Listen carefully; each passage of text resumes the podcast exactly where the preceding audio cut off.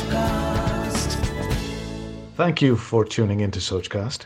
We hope you enjoy this uninterrupted listening experience. But before that, please do listen to these messages that come from those that support your favorite show. This is SK Radio.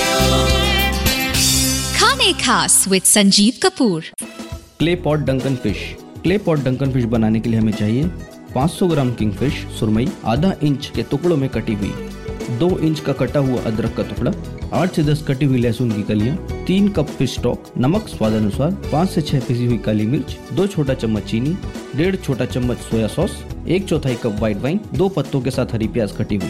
Clay pot Duncan fish बनाने के लिए एक ढक्कन वाले मिट्टी के बर्तन को धोकर सुखा लें अब मिट्टी के बर्तन में अदरक, लहसुन और फ़िश स्टॉक डालकर ढककर माइक्रोवेव हाई पर तीन मिनट तक पकाएँ अब नमक, काली मिर्च, चीनी, सोया सॉस व्हाइट वाइन हरी प्याज और मछली डालकर माइक्रोवेव हाई पर 10 मिनट तक पकाएँ पाँच मिनट रखकर गर्मा गर्म परोसें Like this Sochcast?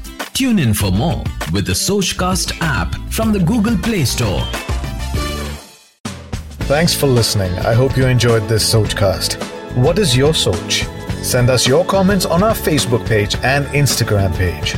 It's time for you to do your own Sochcast at Sochcast. Apni Soch Dunya Ko Sunao. Sochcast.